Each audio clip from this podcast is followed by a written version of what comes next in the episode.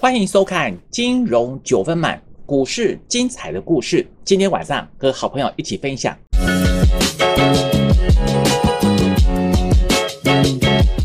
各位好友，大家晚安，我是马明和老师。那么今天晚上要跟大家分享的主题：晶片原子弹的受惠股。什么是晶片原子弹的受惠股呢？在这个礼拜。礼拜一到礼拜四，也就是十月二十六号到二十九号，大陆第十四个五年计划在北京召开。那么市场上最关心的就是说，是不是大陆真的受到美国的一个晶片的限制，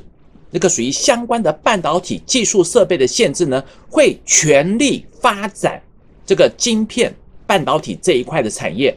那么在之前呢？大陆是请全国的力量，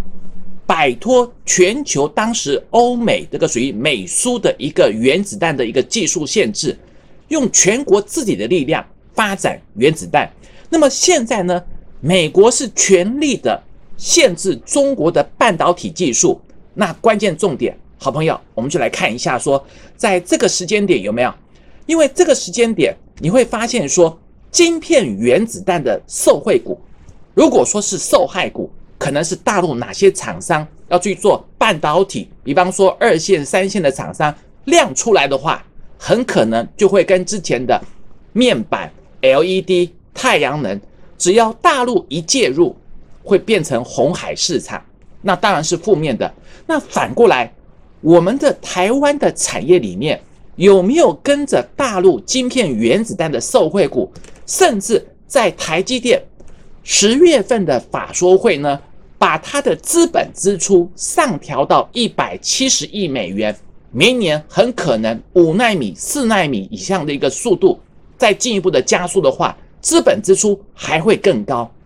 这些晶片原子弹还有台积电的资本支出受惠股有没有这些条件？有。好，今天跟大家分享这个主轴的方向，主要的重点有两大的推力，哪两大的推力呢？就是说，在目前的一个关键重点里面，来，我们先讲一个股价的故事。这是三六八零的嘉登，好，三六八零的嘉登，这两年呐，嘉登从二十六块六涨到三百三十九块，涨了多少？十一点七倍。嘉登做极紫外光的光照盒，搭上台积电这两年的发展五纳米。真的大涨十一点七倍，有没有这种条件复制加登的模式？这是我们今天要跟大家分享的重点。因为这个主题重点啊，最精彩的地方在什么地方呢？来，你看看两个重点的推升力量，一个是台积电，一个是中国要拼晶片半导体的制造。台积电拼的是高阶，大陆五年也追不上。台积电呢，今年上调资本支出到一百七十亿美元，五纳米扩产，甚至对三纳米的 EUV 技术相当的，它的一个采购的设备会更多。同时呢，大陆这个礼拜“十四五”的规划，规划市场上比较在意的就是十月份的“十四五”规划会不会狠砸十兆人民币，请全国的力量。像当年制造原子弹一样来发展半导体，这个是很有机会的。所以相对呢，我们可以观察，比方说，我举两个个股的力量，好，两档个股的例子，一个是六一九六的凡轩，凡轩它本身是台积电半导体的受惠股，同时也是红海集团冲刺智能应用的智慧工厂。那么工研院联手开发机台故障的一个预诊，好预诊断呢？这种系统的一个分析，能够减少停机跟维修的频率，应用在面板跟半导体产线上来讲，当然是很好的一个帮助。那么同时呢，凡轩九月底啊，在手的订单就高达两百五十五亿，今明年营运升温没有问题。本身是红海集团，又是台积电的受惠股，是不是有这个条件呢？另外一档五四四三的君豪。那么君豪呢，搭上了台积电南科五纳米导入晶圆仓储自动化的搬运系统，这种自动导引运输车呢，采用君豪的设备，接下来很可能会扩展到其他的厂区。如果说君豪在未来半导体这一块能够搭上台积电的一个发展程度，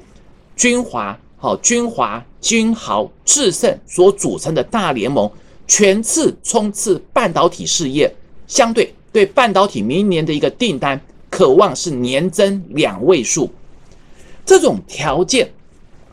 大幅成长上来。好朋友最关心的，老师，那股价有没有条件跟机会呢？我们把这两档个股，我举例，一个是凡轩，一个是君豪，来，很快的看一下，在凡轩呢，今年的股价一三七点五的高点已经突破了历史新高，一百二十三、一百二十二块的历史新高。它的技术面呢，从一百零七年的高点、一百零八年的高点，有没有画这个上升趋势线？这几个月回撤守住这个上升趋势线，强势整理形态，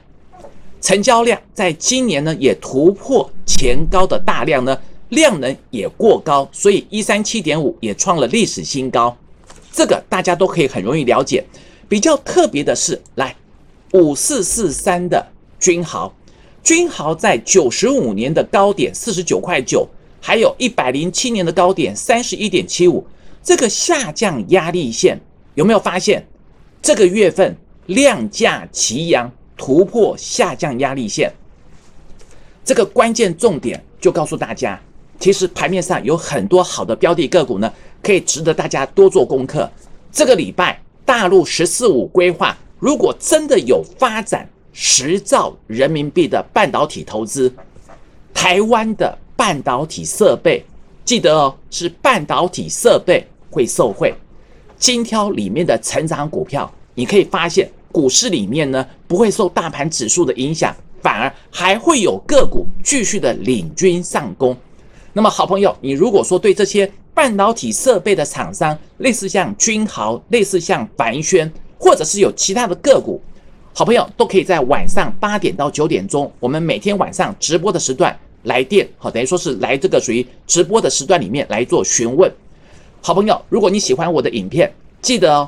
按赞、订阅、加分享，不要忘记哦，要开启小铃铛哦。金融九分满，我们下次见。